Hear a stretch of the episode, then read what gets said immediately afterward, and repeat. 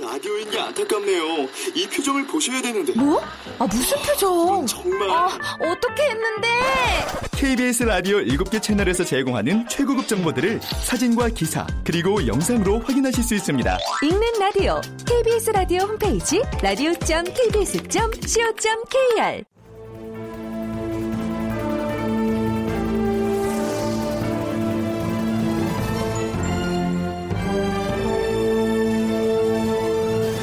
다큐멘터리 역사를 찾아서.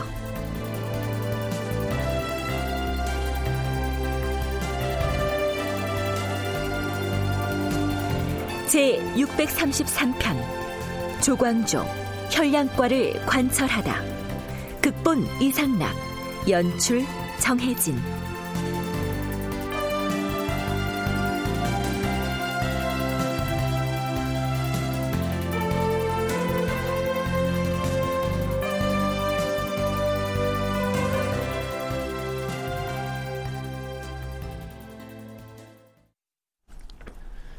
여러분 안녕하십니까? 역사를 찾아서의 김석환입니다. 중종 13년 5월에 한양도성을 포함한 전국 각지에서 큰 지진이 일어났고 조정에서 그 대지진의 원인과 대책을 논의하는 중에 이른바 군자 소인 논쟁이 있었다 하는 내용은 이전 시간에 이미 소개했었지요.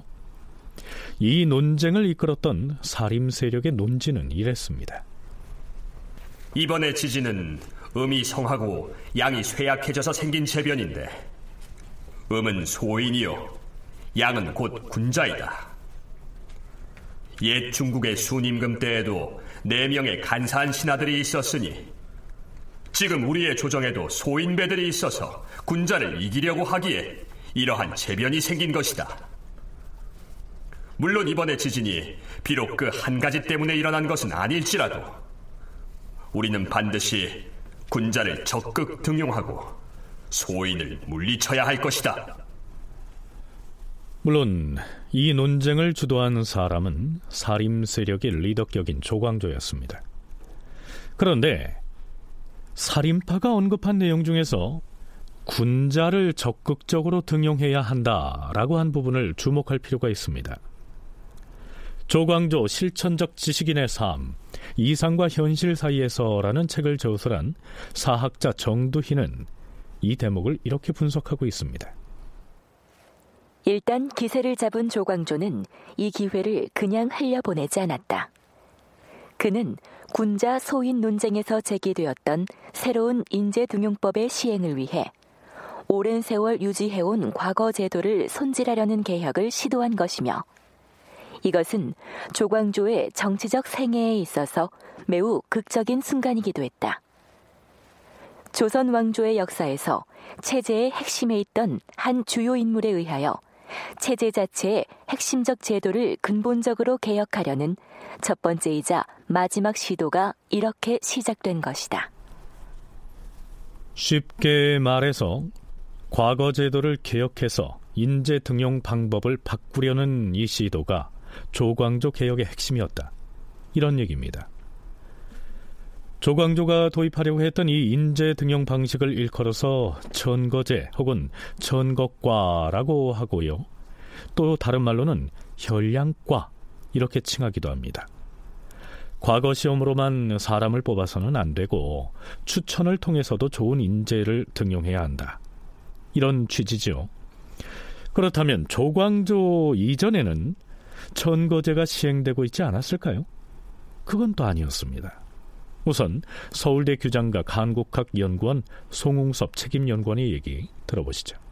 조선시대 시행됐던 천거제는 대체로 뭐 유일천거제, 뭐 효행천거제, 성균관 공천제 뭐 이런 종류로 나눠볼 수 있고요. 유일천거제는 말 그대로 이제 초야에 묻혀 있는 현인들 이런 사람들을 추천을 받아서 등용시키는 제도라고 할 수 있고요.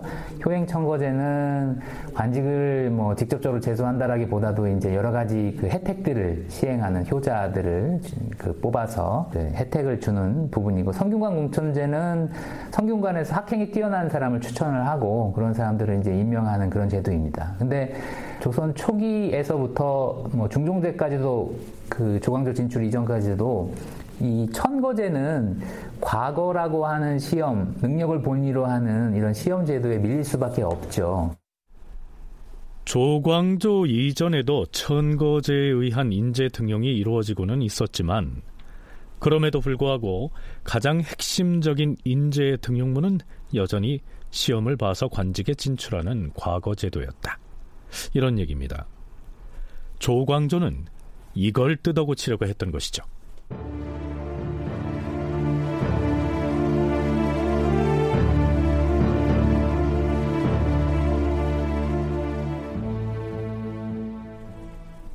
사실 조선은 건국 초기부터 천거제를 시행해 왔습니다.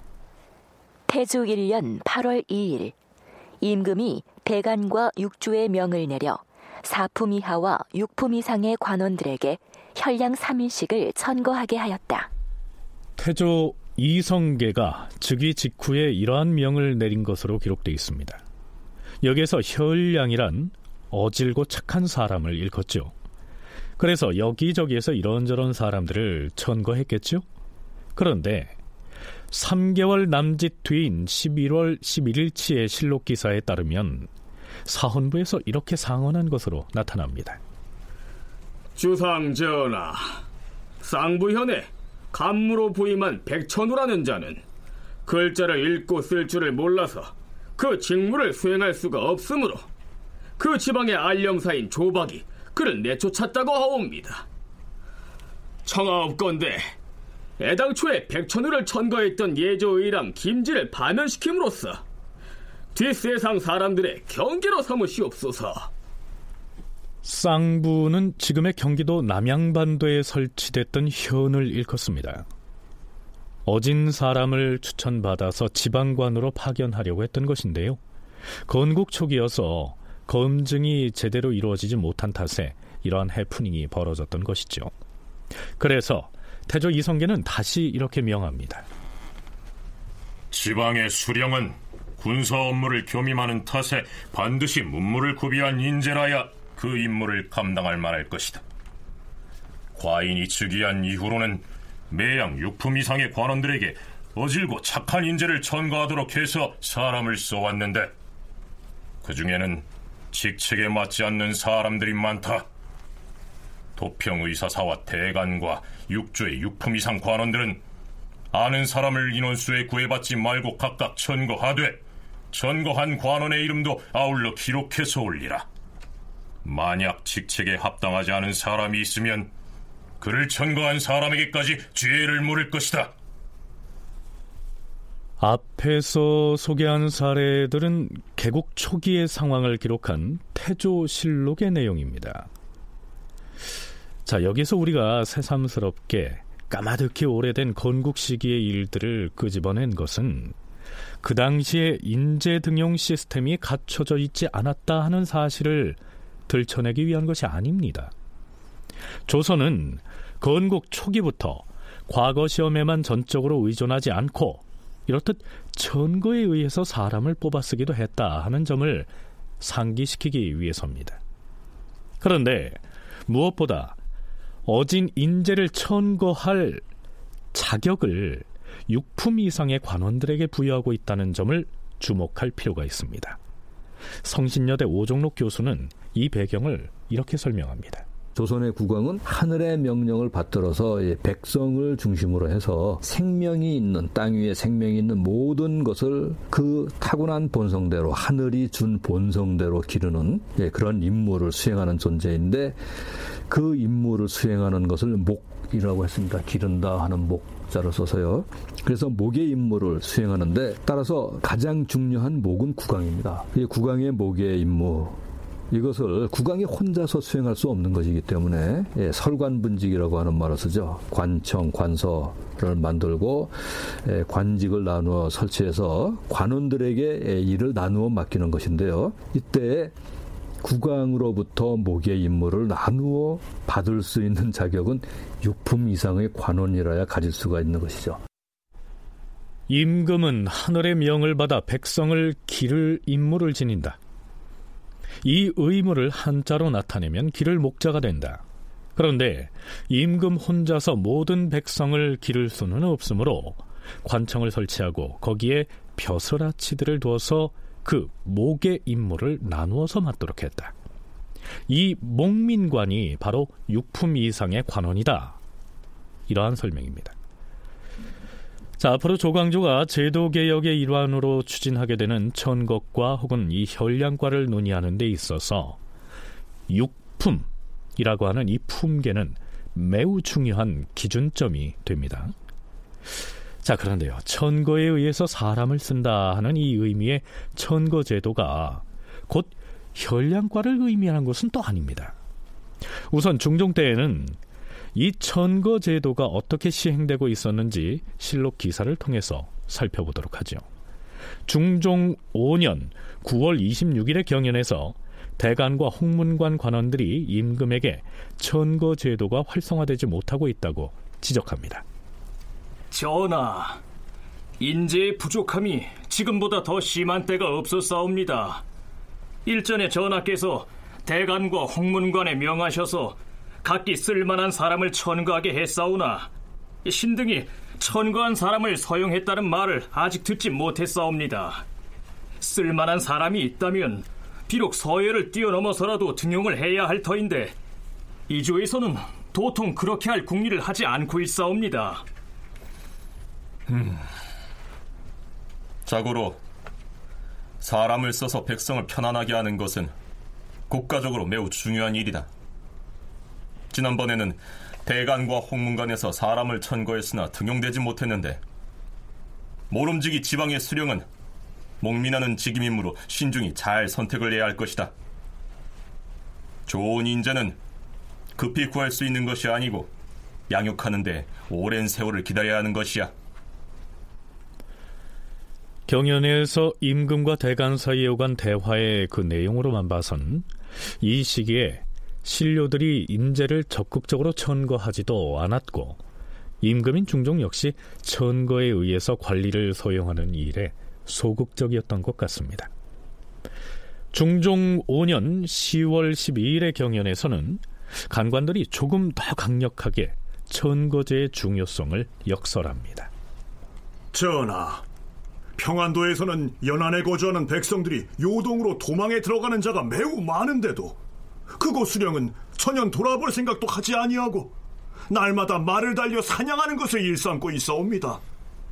어명을 받들고 파견된 사신도 며칠씩 머무르면서 유희를 즐기느라 바쁘고 어사도 또한 그러하옵니다. 평안도는 타국의 국경과 연접해 있는데도 이러한 실정이니 그 종말이 어찌 될지 근심이 매우 크옵니다. 마땅히 수령을 천거하게 해서 새로 내려보내야 하옵니다. 그렇사옵니다. 옛날에는 대신들이 어진 사람을 천거하는 것을 자기 임무로 삼았사옵니다. 가령 이극균이 이 장군을 천거하자 임금은 서예를 뛰어넘어서 요직에 타경하기도 했사옵니다. 그런데 지금은 재상들이 인재를 천거했다는 것을 듣지 못했사옵니다. 오로지 사사로운 마음으로 청탁을 하는 데만 관심이 있어서 자기의 자제나 족친 그리고 문전에 와서 애걸하는 사람들을 어지럽게 청탁을 하는 실정이며 이주에서는 이들을 골라 쓰기에 현혹이 되고 있어옵니다. 혹은 천거된 사람이 있더라도 이주에서 아예 임용을 하지 않는 실정이오니 만약 이 폐단을 개혁하지 않는다면 어떻게 청명한 치세를 누릴 수 있겠사옵니까? 게다가 지금은 분경이 매우 심한 실정이옵니다. 분경이 있으면 과인도 듣고 있다. 허나 분경을 금하는 법은 경국대전에 자세히 규정되어 있으므로 법대로 다스리면 될 것이다. 옛사람이 이르기를 어진 사람을 구하는 일에 애를 써야 하며 그러한 사람을 목민관으로 사용한 뒤에야 나라가 편안해진다라고 하여 싸웁니다. 이제 파야우로 전하께서 각 도의 어사를 나누어 보냈사온데 만약 수령들이 모두 다 적격한 사람이라면 어찌 어사를 따로 보내서 살필 일이 있겠사옵니까? 마땅히 대신에게 자문하시어 부디 어진 인재를 천거하게 하시어서 수령으로 등용해야 하옵니다. 네, 아마 이 시기에 지방 수령들의 자질 문제가 심각하게 대두됐던 모양이지요. 앞에서 대간이 분경이 성하다 하는 얘기를 했는데요. 분경이란 벼슬을 얻기 위해서 온갖 부정한 방법으로 청탁 등을 일삼는 것을 말합니다. 다른 말로는 엽관운동이라고도 하는데요.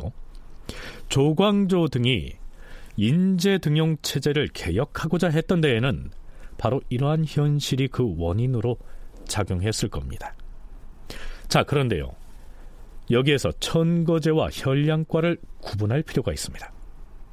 말 그대로 천거를 하면 천거된 사람을 등용하는 것이 이제 천거제도인데요. 그런데 이 천거제도는 크게 보면은 주요 관직에 임명될 만한 사람을 천거하는 것이 하나 있고요.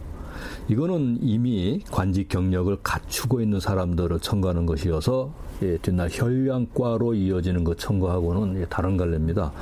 그 예를 들면은 이제 관찰사에 임명될 사람을 예, 의정에서부터 여러 재상들 그리고 삼사의 관원 이런 사람들이 이제 추천을 하게 되는데요. 당연히 이 종이품 이상이거나 아니면 이제 정삼품의 당상관으로서 종이품 관직인 관찰사를 행수법에서 이거 수직, 수직으로 예, 맡을 만한 사람 가운데서 예, 추천해야 되는 것이죠. 그래서 이것은 예, 혈량과 관련되는 그런 청구는 아닌데. 그러니까 일반적으로 천거라고 하면 이미 관직에 진출해 있거나 혹은 관직 경력을 가진 사람을 당상관들의 천거를 받아서 새로운 관직에 등용하는 것을 일컫습니다. 이것은 천것과나 혈량과하고는 그 성격이 다른 것이죠. 품행이 올바르고 하여서 유교 윤리 도덕을 잘 실행하는 훌륭한 사람이다라고 평판이 난 사람을 추천을 해서 전에 관직 결력이 없는데 비로소 관직에 나아갈 수 있도록 해주는 예, 그러한 이제 추천제 천거인 것이죠. 그런데 이 사람들이 승진을 해 나가다가 보면은 정칠품에 이르게 되었을 때 특별한 공로를 세웠다거나 하지 않으면은 육품으로 승진을 할 수가 없게 되어 있습니다. 이것이 이제 이 시기에 그 논의가 되는 그 문제의 핵심입니다. 예, 조선의 관원이 승진을 해서 육품이 된다 하는 것은 매우 중요한 의미를 지니고 있습니다. 그래서 예, 육품으로 오른다 하는 걸 출육이라고 예, 그렇게 이름을 붙여서 쓰고 있었고요. 육품 이상의 관원은 이제 참상관 이렇게 부르는데 이 참상관이라고 하는 것은 국왕을 뵙는 조회에 참여할 자격이 있다 하는 것을 이제 나타내는 말입니다. 이미 관직 경험이 있는 사람을 요직에 앉히도록 천거하는 경우와는 달리 관직 경력도 없고 과거에 급제하지도 못했지만 유교 윤리 도덕을 잘 실천하면서 지내고 있는 묻혀 있는 인재를 찾아내서 과거에 합격한 사람과 동등한 자격으로 등용을 하자. 이것이 바로 조광조가 과거 제도의 개혁 차원에서 들고 나온 천것과 혹은 혈량과인 것이죠.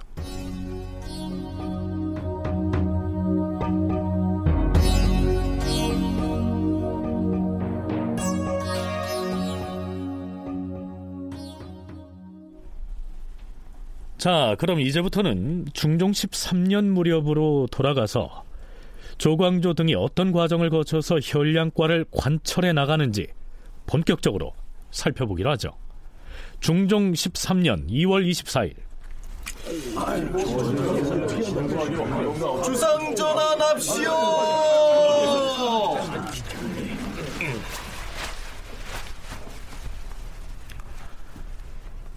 경들은 들으시오. 무릇 국가는 인재를 구하는 것을 급선무로 삼아야 하는 것이오. 과인은 그 임무를 대신에게 위임했으니 마땅히 대신은 어진 사람을 천거하는데 주저해서는 아니 될 것이오. 하여 과인이 자주 어진 이들을 천거하도록 말해온 것인데 이조와 병조에서는 쓸만한 사람이 없다고만 하고 있어요. 대신들이 평소에 재주 있고 유능한 사람을 많이 천거했다면 이조와 평조에서 인재가 궁핍하다는 개탄은 없을 것 아니오. 어디 좌상은 말해보시오. 예, 좌이정 신용계가 아래옵니다. 서울과 지방에 반드시 숨어있는 인재들이 있을 것이니 행실과 재간을 겸비한 자가 있거든 마땅히 천거해서 등용을 해야 할 것이옵니다. 하오나 씨는 아는 자를 천거하고 싶어도 만일 등용한 뒤에 부적합하단 의논이 있을까 두렵사옵니다. 그러한 탓에 인재를 천거하란 전하의 하교를 받고도 아직까지 한 사람도 추천하여 쓰지 못하였사옵니다. 사헌부 집이 박호가 아래옵니다. 지방에서 천거된 사람이라고 해서 어찌 모두 등용할 수 없는 자들이겠사옵니까? 과거를 보지 않았기 때문에 그 재주를 서용하지 못한 것이 아니옵니까? 만약 품성이 어진 사람이라면 반드시 재주를 시험할 필요는 없을 것이옵니다. 또한 어진 사람을 천거하더라도 최말단인 구품관에 제소하면 비록 그가 포부를 지냈다 한들 어떻게 일을 할 수 있겠사옵니까? 음, 진실로 현명하고 덕이 있는 사람이라면 꼭 시험을 치르지 않고서도 소용을 할 수 있어야 할 것이오. 신 참찬관 조광조이옵니다. 대소신료들이 진실로 어진 사람 구하기를 목마른 것처럼 한다면 어찌 숨어있는 인재가 없겠사옵니까? 비록 급제한 사람이 아니더라도 반드시 임금을 시종하기에 적합한 자가 있을 것이옵니다. 국가가 사람을 등용함에 있어 대개 과거 시험을 중하게 여기옵니다. 그러나 어질고 지혜로운 자들이 있다면 어찌 꼭 과거에 구해되겠사옵니까? 하오나 지금의 대신들은 선비를 알아보지 못하옵니다. 따라서 조정의 선비도 대신을 찾아가 보지 아니하거니와 대신 역시 선비를 찾아보지 않사옵니다. 선비가 대신을 보지 않는 까닭은 지체 높은 사람을 구차하게 찾아다니는 잡류 취급을 받는 것을 꺼려서이옵니다. 대신이라면 마땅히 잡류를 사절하고 선한 일 하는 사람을 성심으로 구해서 만나야 하옵니다. 그리하면 상하가 일체가 되어서 백성을 잘 교화하고 다스릴 수 있을 것이옵니다. 임금을 시종할 인재는 신중히 뽑아야 하옵니다. 그저 문장이 볼만하거나 문벌이 높은 자로만 해서는 아니 되오며 그렇다고 너무 미천한 초야의 인사를 뽑을 수도 없을 것이옵니다. 과거에 급제한 자는 벌써 모두 고위직에 올라 있고 그 아래에는 그들을 계승할 만한 사람이 없는 실정이오니 신의 생각으로는 지금이야말로 바로 사람들을 뽑았어야 될 때라고 여기옵니다. 신좌의정 신용계가 다시 아래옵니다. 시와 문장만으로 사람을 뽑을 수 없는 것은 물론 당연하옵니다. 그러나 우리나라가 중국과 사대를 하고 교류할 때 시와 문장을 많이 쓰고 있으니 어찌 이를 전폐할 수가 있겠사옵니까? 유교 경전을 공부한 사람만 쓸 수 있는 것이 아니옵니다. 시문에 재주가 있는 자를 관에 들이더라도 의리의 학문을 하는 데에는 해될 것이 없는 것이옵니다. 대저 지금은 시종과 대간직의 벼슬이 많이 공석으로 남아 있사온데 이것은 문신들이 지방의 수령으로 가기를 좋아하기 때문이옵니다. 신조광조 다시 아뢰옵니다. 물론 시와 문장은 무시할 수 없는 것이오나 오로지 그것만을 숭상하는 사람이라면 그 언행이 경솔하고 천박하게 되는 폐단이 있을 것이옵니다. 시문에 능하면서도 덕행이 있다면 실로 아름다운 일이오나 그 지향하는 바가 확실하지 아니하면 그가 선한 일을 할 것이라고 믿을 수가 없을 것이옵니다. 자, 새로운 인재 등용 체제를 둘러싸고 조광조를 비롯한 살인파와 좌의정 신용계를 필두로 한 대신그룹 간의 열띤 논쟁이 벌어집니다. 물론 양쪽의 견해가 아주 정반대로 맞부딪히는 건 아니지만 대신들은 기존의 과거 제도에 큰 비중을 둬야 한다는 점을 강조하고 있는데 반해 조광조 등 사림 세력은 과거보다는 천거에 의한 인재 발탁에 훨씬 더 큰 비중을 둬야 한다고 주장하고 있습니다. 송웅섭 연구원의 얘기입니다.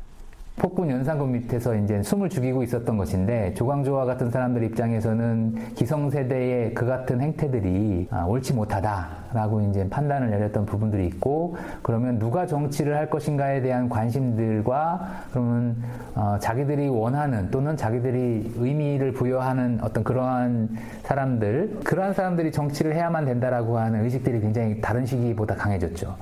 그렇기 때문에 아, 사람들을 선발할 때 과거라고 하는 게 물론 그런 개인이 가지고 있는 능력들을 평가하는 데 있어서는 유효하기는 하지만 덕행이라고 하는 부분을 체크하는 데 있어서는 한계가 있는 것이지 않나. 유교적 가치라고 하는 것은 도덕적 수양을 굉장히 가장 중시하는 부분인데 과거 시험이라고 하는 것은 문장이라고 하는 것에 주안점이 두어져 있지 개인의 그 수신과 덕행을 드러내는 데 있어서는 그거를 기준으로 선발하는 데 있어서는 한계가 있다. 어찌됐든 조광조를 비롯한 살인파의 이러한 주장에 대해서 훈구 대신들 역시 기본적으로는 그 취지를 인정한다고 했으니까요.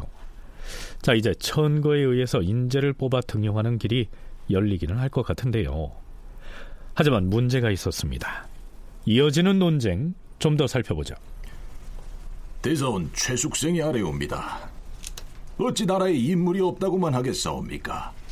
국가에서 인재를 쓸 때 반드시 과거에 급제한 사람에 하나여 관직에 임용을 해온 것이 문제이옵니다. 지방에 있는 착하고 현명한 인재가 청거에 의하여 발탁되는 경우 과거를 거쳐 뽑은 사람과는 매우 다르게 임용을 하는 실정이오니 그렇게 되면 그 사람이 그 벼슬 자리를 천하게 여겨서 취임하기를 좋아하지 않을 것이옵니다. 여기에서 최숙생이 한 발언을 좀 곱씹어 볼 필요가 있습니다. 이전에도 과거 급제가 아닌 사람을 발탁해서 관직에 임명한 사례가 있었는데요. 그렇게 뽑힌 사람은 이후의 진급 과정에서 과거 급제자에 비해서 차별을 당한다는 것이죠. 오종록 교수는 이것을 육품의 벽이다 이렇게 표현합니다. 천고도 과거 문과와 무과와 어, 마찬가지로 과거 제도의 하나로 인정하자는 것이죠. 예, 과거에 급제한 사람들은 당연히 육품의 벽에 걸리지 않고 예, 쭉 승진을 할 수가 있는 것이기 때문에 과거의 하나로 예, 인정을 하자. 라고 하는 주장이 제기가 되었습니다. 그래서 과거로서의 이름을 붙이게 되는 것이 이제 혈령과인데, 근데 중국에서 그 혈령과를 오랜 옛날 한나라 때 시행을 했다라고 하는데, 조선 초기에도 혈령과라고 하는 이름으로 사람들을 바탕을 해서 썼었습니다. 문제는 언제 어떻게 해서 중단이 됐는지 이제 알기가 어렵고요. 그러다가 다시 이제 혈량과라고 하는 이름을 사용하자 하는 그런 논의가 이제 제기되었던 것이죠. 과거 시험을 치르지 않고 순전히 추천에 의해서 관직에 진출한 사람이 과거 급제자와 동등한 대접을 받아야 한다는 것이 조광조 등 살인파의 주장인데요. 자, 그러자면 선발 과정이 매우 엄격해야 하겠죠. 어떻게 선발했을까요?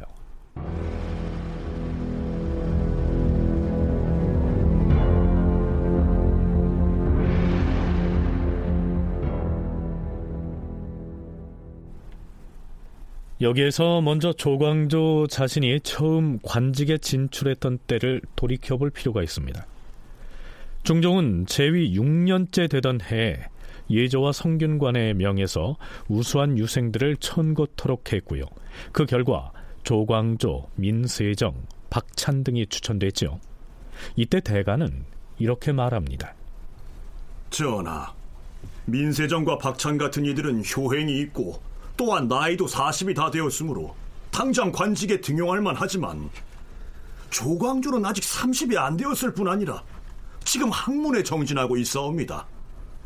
만약에 지금 조광조를 등용하여 미미한 관직에 임명하게 되면 그의 뜻이 꺾이게 될 것이오니 나중에 그의 학문에 대한 명성이 크게 알려진 뒤에 다시 등용해도 늦지 않을 것이옵니다. 자, 이렇게 해서 이 세 사람 중에서 조광조를 뺀 나머지 두 사람에게만 우선 벼슬길에 나서도록 배려했습니다. 말하자면 과거에 급제하지 못한 그들에게 관직을 주었으니까 이것이 바로 천거에 의한 인재 등용의 사례입니다. 문제는 그 두 사람에게 처음 주어진 관직이 최말단인 구품의 참봉 등이었다는 것입니다.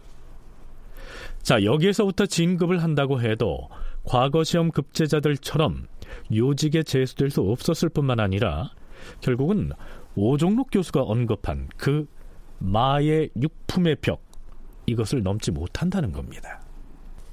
물론 얼마 뒤에 성균관과 예조에서 조광조를 다시 천거했고요. 그는 앞에 두 사람과는 달리 천거를 받자마자 바로 육품의 관직에 오를 수 있었는데요. 이는 조광조가 워낙 출중한 인물로 알려졌기 때문에 가능한 매우 특별한 경우였지요. 어찌됐든 조광조 자신이야말로 재능 있고 어진 인재, 즉 현자를 과거를 보지 않았음에도 발탁해서 벼슬을 주었던 이 천거제도의 수혜자였던 것입니다. 구현이죠, 구현. 말 그대로 어, 현자를 구해서 등용하는 것은 성왕들이 유교 경전에서 펼쳤던 정치 방식입니다. 그러니까 이제 유교 정치의 도덕 정치의 전범인 것이죠. 어, 모델일 수 있고요. 하지만 이것이 현실적으로 시행되는 과정에서는 약간 시차가 있을 수가 있기 때문에 어, 우리도 이러한 이상적인 정치를 하겠다라고 해서 여러 가지 천거 제도를 이제 만들어 놨지만 그것이 이제 본격화되는 부분에 있어서는 어, 다소 다소 이제 뒤시기에 비해서 좀 미진했던 부분이 있습니다. 근데 참고로 조광조는 성균관 공천을 두 번이나 받았죠. 두 번째에 조지서 사실이 이제 종육품 자리에 오르게 되었고, 그래서 나중에 정원직에 예, 사관원 정원으로 육품 자리에 바로 예, 진출해서 신시보기 상소 사건에 여러 가지 그 발언을 할 수 있는 좋은 밑바탕이 되죠. 그런데 조광조는 조지서 사지라고 하는 육품의 관직을 누리고 있으면서도 다시 알성시에 응시해서 결국엔 급제를 합니다. 왜 그랬을까요? 장차 관직 생활을 떳떳하게 영위하고 자신의 발언권을 확보하려면 아무래도 과거 급제를 하는 편이 낫겠다고 여긴 때문입니다. 네, 말하자면 당시의 현실에서 천거된 사람은 과거 급제한 사람에 비해서 차별 대우를 받았기 때문입니다. 따라서 중종 13년에 이 조광조는 바로 그 차별을 없애는 제도 개혁을 시도한 것이죠.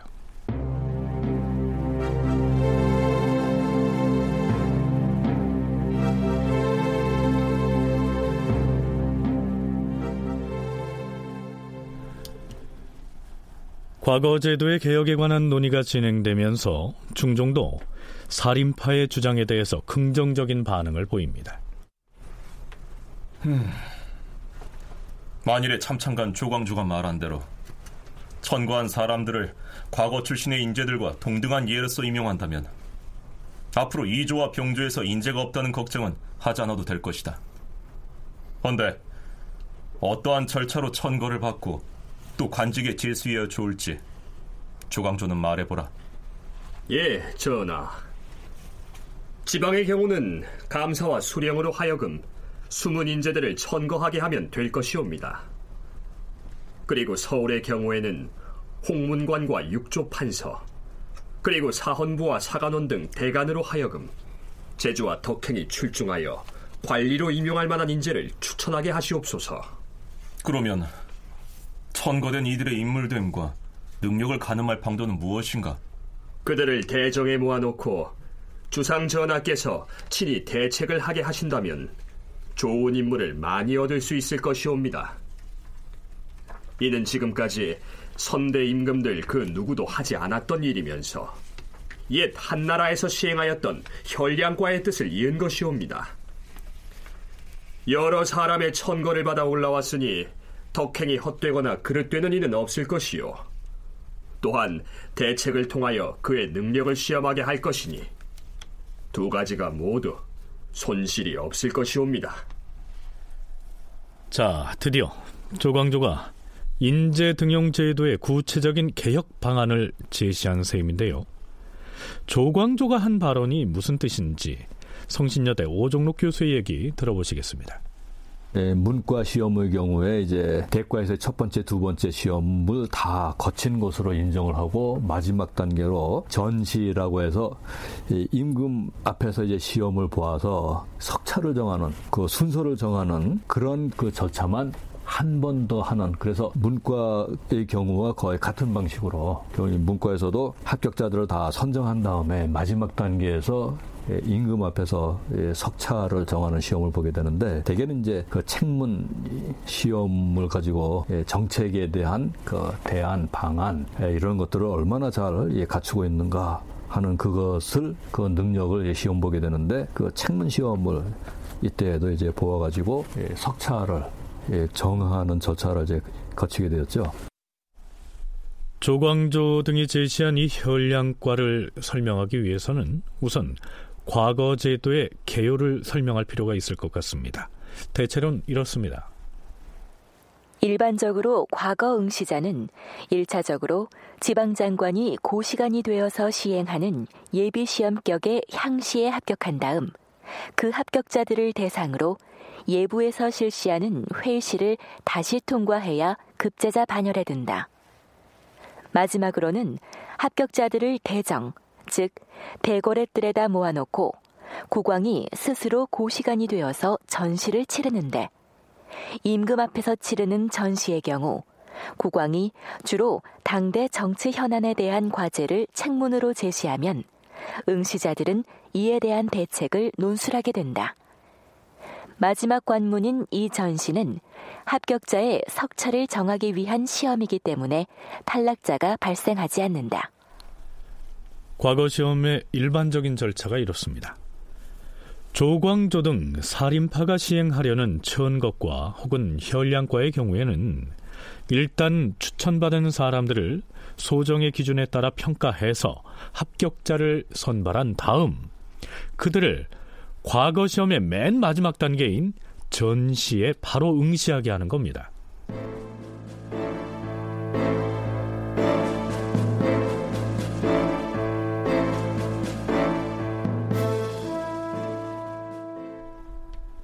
조광조 등이 제시한 개혁안에 대해서 임금인 중종은 음, 과인이 듣기에 이것은 매우 좋은 제도라 할 것이다. 단지 선거할 때 좋은 인재들을 빠뜨리는 일은 없을까? 그것이 염려될 뿐이다. 이렇게 비교적 긍정적인 반응을 보였지만 훈구 대신인 좌의정 신용계는 비록 팔도의 수령과 감사들이 향리의 인재들을 두루 잘 살펴서 좋은 말로써 천거를 한다 하더라도 언어만으론 사람됨을 알 수 없는 것이옵니다. 천거하는 사람들을 다 불신할 수는 없으나 이것이 걱정이옵니다. 이렇게 못마땅한 심기를 드러내지요.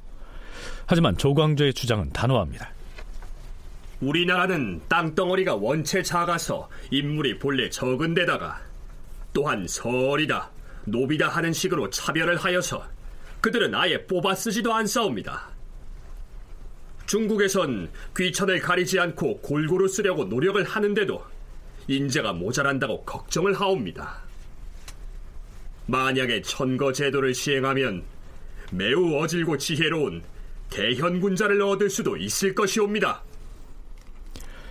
그런데 조광조 등 사림이 들고 나온 혈량과에 대해서 훈구 대신들이 반대하고 나선 데에는 또 다른 배경이 있었습니다. 음직 혹은 음서제라는 말 들어보셨나요? 나라에 공을 세운 신하 혹은 지위가 높은 관리의 자손에 대해서 과거를 치르지 않고도 벼슬을 주어서 채용을 하던 이 제도를 음서제라고 하고요. 그러한 관직을 음직 이라고 하고 고관대작의 자손을 그 벼슬자리에 발령내는 것을 남역 남자와 갈 행자를 써서 남행 이렇게 일컬었습니다. 물론 음서로서 관직에 진출했다가도 도중에 과거에 급제하는 경우에는 고위직에 오를 수 있었지만 그렇지 못한 경우에는 다른 관리들로부터 무시를 당했겠죠. 중종 12년 11월 9일치의 실록 기사를 보면요. 이성원이라고 하는 사람이 올린 상소문에 대해서 대관에서 매우 심하게 공박을 합니다. 내용의 일부를 소개하자면 이렇습니다. 전하, 이성원이 올린 상소를 보아하니 윗사람을 현혹하고 선한 선비들을 모함하고 있사옵니다. 이성원은 본디 음소로서 조정의 반열에 낄 수 있었을 뿐 배움이 없는 자입니다. 그가 남행으로서 처음으로 벼슬을 하자 사람들이 모두 그 무식함을 말하여 싸운데 그런 자가 이번에 어떻게 그러한 상소를 올릴 수 있었는지 모르겠사옵니다. 조정의 정사를 어지럽힌 죄를 분명하게 물어야 하오며 자, 여기에서 대간의 탄핵을 받고 있는 이성원은 조상의 훈공 때문에 음직에 진출한 사람이었습니다. 근데 이렇듯 무식하다고 무시당했던 것이죠. 조광조 등이 혈량과를 주장하던 그 시기에도 음서 제도 덕분에 벼슬길에 오른 사람들이 주로 지방관으로 발령받았다가 나중에 수령이 되는 경우가 많았는데요. 만일에 혈량과가 시행이 되면 음직에 있는 사람들의 벼슬길이 타격을 받게 되는 겁니다. 그 전에 이제 수령으로 진출을 하는 그런 사람들은 대체로 예, 중앙의 서리 출신들이 많았습니다. 그런데 15세기 말엽 이쯤에 이르러서는 음소로 관직에 진출하는 사람들이 크게 늘다 보니까 서리에서 향리로 진출하는 길은 거의 저 막히다시피 예, 그렇게 되었고요. 그 대신 이제 음직 으로 음소로 이제 진출한 사람들이 대체로 이제 수령 직책으로 그 승진에 올라가는 그런 상황이었는데 이제 혈량과가 이렇게 시행이 된다 하면은 그 부분이 대거 위축될 수밖에 없는 예, 그런 상황 속에 이제 놓이게 되는 거죠. 그래 따라서 이 혈량과라고 하는 것은 후손들을 음직으로 내보낼 수 있는 이 고관 대작에 있는 예, 바꿔서 보면은 이제 훈구 세력 이들과 이해관계가 정면으로 충돌하게 됩니다. 중종 13년 3월 13일이 되자 훈구 대신들과 살인파 사이에 혈량과의 시행을 두고 논쟁이 더욱 격화됩니다.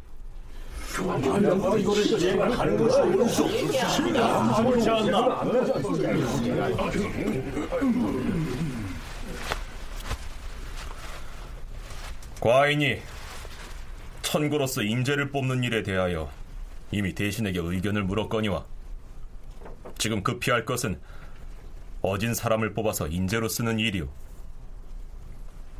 서울과 지방에서 인재를 천거받은 다음 그들을 한데 모아 대책을 짓게 하여 뽑는 것은 과인도 몹시 좋게 생각하는 바이오.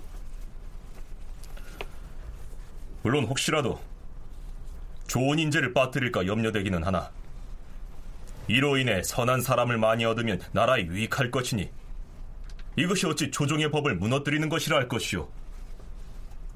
영상은 말해보시오. 전하, 영의정 정광필이옵니다. 무릇 이를 만들 적에는 뒤에 올 배단을 염려해야 하옵니다. 이 일이 비록 좋은 것 같기는 하나 끝에 가서 어떨는지는 알 수가 없사옵니다. 신은 우매하여 자세히는 모르오나 선대 왕조에서도 천거로 인재를 등용하는 일이 있긴 했으나 시험을 거쳐서 어진 사람을 더 많이 뽑았으니 그 또한 나쁘지 않다 사료되옵니다. 신은 천거의 인색해서가 아니라 그 후에 배단이 염려되옵니다. 이것이 조정의 법을 무너뜨리는 것은 아니라고 하나 한편으로는 무너뜨리지 않는다고 말할 수도 없사옵니다. 세종과 성종의 격식에 따르시옵소서. 사헌부 지평 이청이 아래옵니다. 과거의 격식은 역대 왕조에 있어서도 각각 그 제도가 달랐사옵니다. 지금 거론되는 천고제는 놀랄 일이 아니옵니다. 천고로 사람을 뽑으면 덕행이 있는 자가 빠지지 않을 것이오. 또한 책문을 써내게 하여 시험을 하면 그 재행을 가늠할 수도 있을 것이오니 이는 지극히 좋은 방법이옵니다. 근래에는 과거 시험으로 뽑은 전과 출신이라 하여도 쓸데없는 자들이 많사옵니다. 먼저 천거를 받은 다음에 다시 시험을 거쳐 뽑으면 선비들은 모두 착해지려고 애쓸 터인데 이것이 어찌 법을 무너뜨리는 것이겠사옵니까? 도대체 대신들이 이것을 반대하는 이유를 알 수가 없사옵니다. 주상 전하께서 이 방법을 좋게 여기시고 대간들 역시 시행하고자 하지만 신은 참으로 이해할 수가 없사옵니다. 대신들 중에서는 전날인 12일에 좌의정 신용계가 반대 의견을 피력한 데 이어서 이날에는 영의정 정광필이 매우 극력 반대를 하고 나섭니다. 그의 반대 논리는 무엇일까요? 정광필도 천거제 자체를 부정하는 것은 결코 아닙니다. 천거제를 통해서 뭔가 개인이 가지고 있는 도덕적 능력을 그 잘 갖추고 있는 사람들을 선발해서 쓰는 것은 필요하다. 근데 지금 시행되는 구체적인 시행 양상들을 보면 어, 일단 재행이 있는 사람들을 선발을 하고 추천을 하고 그들을 대상으로 해서 대책이라고 하는 최종적으로는 시험을 통해서 뽑히는 것이죠. 그러니까 어, 천거제와 과거제 필탁고사를 이제 나름대로 이렇게 적절하게 이렇게 그 믹서한 그런 형태인 것이거든요. 그러니까 이게 이게 그 취지는 굉장히 동감할 수 있고 의미 부여를 할 수는 있지만 현실적으로 얼마큼이나 일반화될 수 있을까? 과연 이러한 혈량과로 불렸던 이 천거 방식들이 과거처럼 문과나 무과 시험처럼 이게 계속적으로 식년시 또는 별시 지속될 수 있는 것인가? 이후로도 훈구 대신과 사림 사이의 격한 논쟁은 이어집니다. 주상 전하께서 어진이를 뽑아서 선한 통치를 하시겠다는데 누구인들 기뻐하지 않겠사옵니까?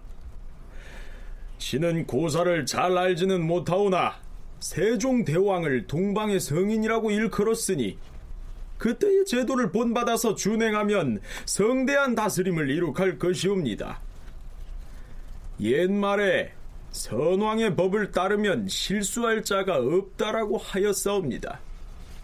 또한 이르기를 옛 법을 따르라고도 하였사옵니다.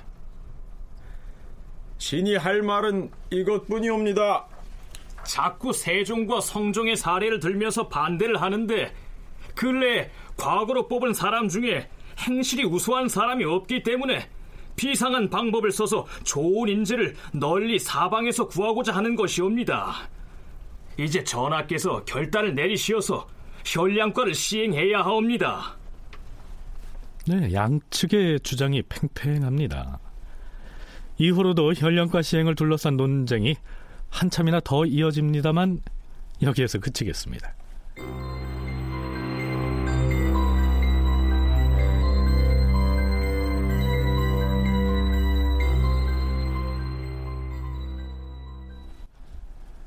자, 그렇다면 결과적으로 조광조가 사림을 지휘해서 그 시행을 밀어붙이려고 했던 이 혈량과는 어떻게 됐을까요?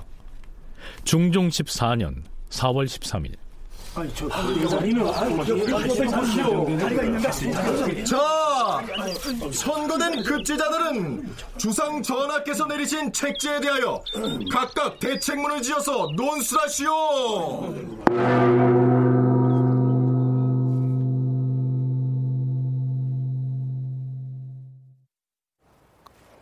이날 임금이 근정전 뜰에 나아가서 청거된 선비들을 모아놓고 대책을 논술하게 하는 시험을 치렀다. 그 결과 사원부 장령 김식을 비롯한 28인을 뽑았다. 이어서 임금은 모화관으로 가서 무과에 청거된 사람들 중 정인을 비롯한 46인을 뽑았다. 결과적으로 조광조를 포함한 사림의 주장을 중종이 받아들여서 역사적으로 첫 혈량과를 시행한 것입니다. 중종은 그 결과에 만족했을까요? 이때 중종이 승정원에 내린 교지는 이러합니다. 널리 인재를 뽑아 조정에 포열시키는 것이 나의 소망이다. 옛사람이 이르기를 훌륭한 선비들이 주나라에 있었기에 문왕이 편안하였도다라고 하였는데 더구나 과인이 목마른 듯이 어진 인재를 구하는 때에 이처럼 훌륭한 선비를 많이 얻었으니 나라의 복이 아닐 수 없도다. 특히 김식 같은 사람은 그동안 과거 급제자가 아니라는 이유로 요직에 서용하지 못했는데 이번에 혈량과 전시에서 장원을 차지했고 그 외에도 많은 인재를 줄줄이 얻었으니 과인은 기쁘고도 기쁘다. 자, 이어서 이때 급제한 인물들에 대한 인사 발령이 이어집니다. 천거과에서 장원을 차지한 김식을 성균관 사성으로, 기준을 사원부 장령으로, 정관을 호조 정랑으로, 이연경을 병조 정랑으로, 그리고 박훈을 사원부 지평으로 삼았다. 사학자 정두희는 앞에서 소개했던 저서에서 이때 혈량과에 급제했던 인물들의 성분을 다각도로 분석하고 있습니다. 우선 이들의 연령이 보통의 과거 급제자들보다 더 높다고 기소하고 있습니다. 혈량과 급제자들은 50대가 1명, 40대가 6명, 30대가 11명으로 30대 이상이 모두 18명이나 된다. 연령을 파악할 수 있는 급제자들의 약 67%가량이 30대 이상이었다. 그에 비하여 20대는 9명에 지나지 않았다. 이들의 평균 나이는 35.5세나 된다. 세종 시기의 집현전 학사들의 과거 급제 나이가 대개는 23세에서 25세 사이였다고 하는데요. 그에 비하면 나이가 상당히 많은 편이었고 이 중에서 12명은 이미 관직을 가진 사람이었습니다. 자, 그런데요. 일부 연구자들은 조광조가 혈량과를 고집스럽게 추진해서 관찰한 그 배경에는 혈량과 급제자들을 자신의 편으로 끌어들여서 그가 이끄는 살림 세력을 키워나가기 위한 목적도 있었을 것이다. 이런 주장을 하기도 하는데요. 정말 그 때문에 과거제도 개혁을 추진했을까요? 송웅섭 연구원의 견해는 이러합니다. 결과적으로는 조광조 세력에게 유리하게 작용할 수 있었던 것이죠. 왜냐하면 조광조와 같은 사람들이 아이디어를 내서 시행한 시험이고 그러다 보니까 뽑히는 사람도 조광조와 직접적인 관계가 없을지라도 조광조와 같은 지향을 가졌을 가능성은 굉장히 높거든요. 실제로 보면 28일 중에서 28인 중에서 현직 관리가 10명, 진사가 10명, 진사가 7명, 생원이 5명, 유학이 4명, 전직 관리 2명 이런 식의 구성을 갖고 있습니다. 그래서 이 사람들이 다 조광조랑 직접적으로 연결이 있는 것은 아니죠. 하지만 이후에 아, 청요직에 이 사람들이 이제 배속이 되고 그래서 대관과 홍문관을 통해서 뭔가 그 인물을 탄핵하거나 아니면 어떤 정책에 대해서 시비를 분간할 때 굉장히 조광조에게 우호적일 수 있는 기본적으로 비슷한 발상을 공유하는 그런 사람들이기 때문에 조광조 세력과 아, 일치할 수도 있는 그런 요소가 있습니다. 혈량과에 대한 아이디어를 조광조가 발상해서 성사시켰으니까 그 제도를 통해서 등용된 급제자들은 조광조와 정치적 지향이 비슷했거나 혹은 같아서 이후 조광조의 개혁 드라이브에 우군이 됐을 것으로 분석할 수는 있지만 애당초 조광조가 자기 세력의 확장을 위한 목적으로 혈량과를 추진한 것은 아니라는 얘기죠. 오종록 교수의 견해도 비슷합니다. 조광조의 측근이라고 볼 수 있는 사람들도 몇몇 있었겠죠. 그런데 어, 이때 이제 혈류안과 급제한 사람들 가운데서 뭐 어떤 사람들은 뭐 관직에 그 둘인가 밖에 되지 않지만은 어, 관, 관직에 나가서 머무를 수도 있고 어떤 사람은 다시 과거를 볼 수도 있었고 그렇지만은 그 일부는 또 이제 예, 귀향도 가고 그런데 가장 많은 숫자는 그냥 한가하게 지내는 그런 상황이 되어 있으니까 대부분은 그렇게 특별한 관계가 없는 상태에서 그렇게 혈류안과로 등용이 되지 않았나 싶습니다. 그래서 물론 이제 관직 생활을 하다 보면은 조광조와 그 일파에 포섭이 되어서 예, 중요한 어떤 그 수적으로서든지 이렇게 일을 할 가능성이 컸겠지만 아마 출발 단계에서는 그렇게까지는 아니었던 것 같습니다. 여기에서 잠깐. 이때 혈량과가 시행됐다고 해서 과거 시험이 폐지된 것은 아니었고요. 과거는 과거대로 시행을 해서 기존의 방식대로 별도로 인재를 뽑았습니다. 다큐멘터리 역사를 찾아서 다음 주 이 시간에 계속하겠습니다.